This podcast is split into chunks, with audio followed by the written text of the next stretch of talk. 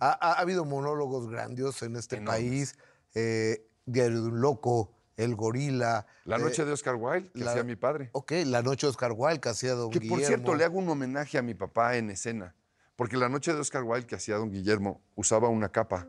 Me acuerdo, me acuerdo. Esa capa la uso yo en escena. Esa misma. En la primera escena salgo con esa capa para que siga en el teatro mi viejo.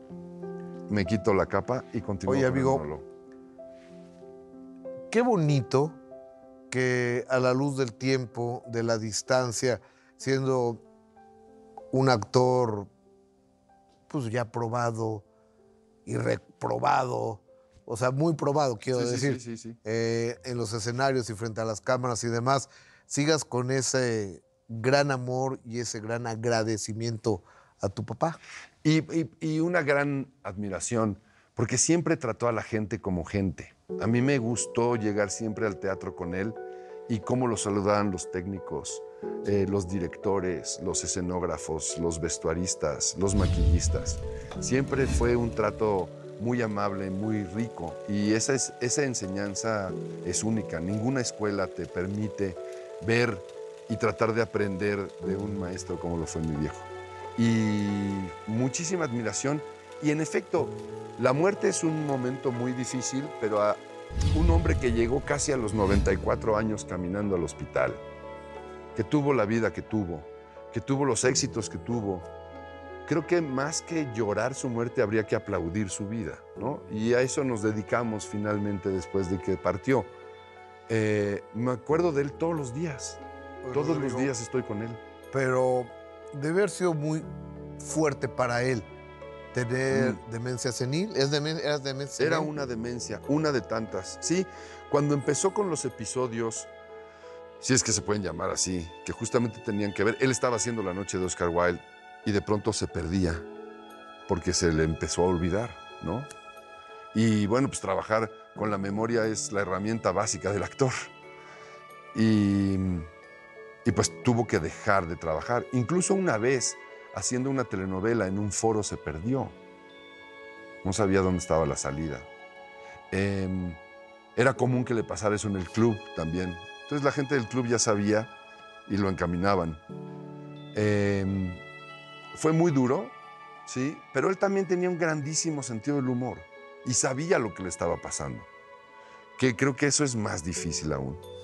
Y mi viejo finalmente se fue olvidando de cierto tipo de cosas, pero nunca se olvidó de su mujer, ni de sus hijos, ni de sus nietos, ni se olvidó de cosas básicas en la vida, como bañarse, comer, ¿no? Brindar. Ese tipo de cosas básicas. No, es básico eso. Básico, ¿no? Y eh, se olvidaba de lo que había desayunado en la mañana. Se olvidaba, por ejemplo, se metía a bañar y cuando salía de bañar se decía, me voy a bañar. Y se metía a bañar otra vez, ¿no? Cosas así. Pero, pues sí, fue desgastante, sobre todo para mi mamá, que ella estuvo los últimos años con él y que fueron no muchos, pero sí los últimos 10 o 12 años en donde se veía claramente cómo se iba, eh, pues cada vez haciendo más chiquito, más chi- hablaba menos, cada vez sus comentarios eran muy puntuales porque no recordaba todas las palabras, en fin. Y un día llegó al hospital sintiéndose mal, se acostó y se murió. Y se fue apagando como una velita. Dolorosísimo para tu señora madre después de 65 años Sí. al lado de, Pero, pero, de don Guillermo. pero creo que la vida le enseñó a mi madre, lamentablemente con las pérdidas que tuvo, que había que festejar los 94 años con los que se fue mi viejo, ¿no? Creo que eso era. Porque eventualmente uno se tiene que morir. Nos tenemos no. que morir. Todos nos vamos a morir. Entonces, eh, que, que haya terminado así. Y luego el reconocimiento que hicieron los medios de mi papá, incluso tú, eh, el reconocimiento de este país al cual, del- en el que no nació, pero que siempre se sintió mexicano, que incluso tenía pasaporte mexicano, se hizo mexicano. Eh, ¿Qué decía Chabela Vargas? Que ella era mexicana porque los mexicanos nacemos donde se nos da nuestra ch... gana, ¿no? Eso decía. Entonces eso decía Chabela Vargas, entonces pues, hay que aplicarla a don Guillermo también. Mi padre vivió más de la mitad de su vida en este país, ¿no? Hizo cualquier cantidad de películas, trabajó con todo el mundo, hizo cualquier cantidad de horas de televisión y sin duda alguna él se consideraba mexicano. Y el, y el reconocimiento de este país por él fue realmente algo que yo traigo en el alma para toda mi vida.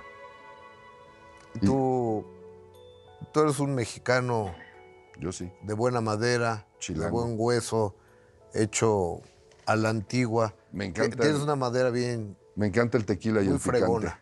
Por no decir el chile, porque eso se podría malinterpretar. Lo digo Murray, gracias. Pero mexicano sí. Gracias Murray por... Me costó, me costó mucho trabajo traer a Murray aquí. Eh, pues, no, fue- Fueron algunos, algunas negociaciones de años, ¿verdad? te soy franco que siempre me gusta hablar contigo y sabía a dónde, dónde nos íbamos a meter y tenía miedo. Esa es tu casa, mijo. Gracias. Eh, te- tengo que reconocer que no había venido justamente porque quizás era un terreno que yo no quería pisar y que hiciste que lo pisara con, con mucha elegancia. Te Lo, agradezco. lo pisaste con firmeza, con solvencia y con corazón. Hasta siempre, Rodrigo Murray. Gracias, querido. Es tu casa esta, gracias.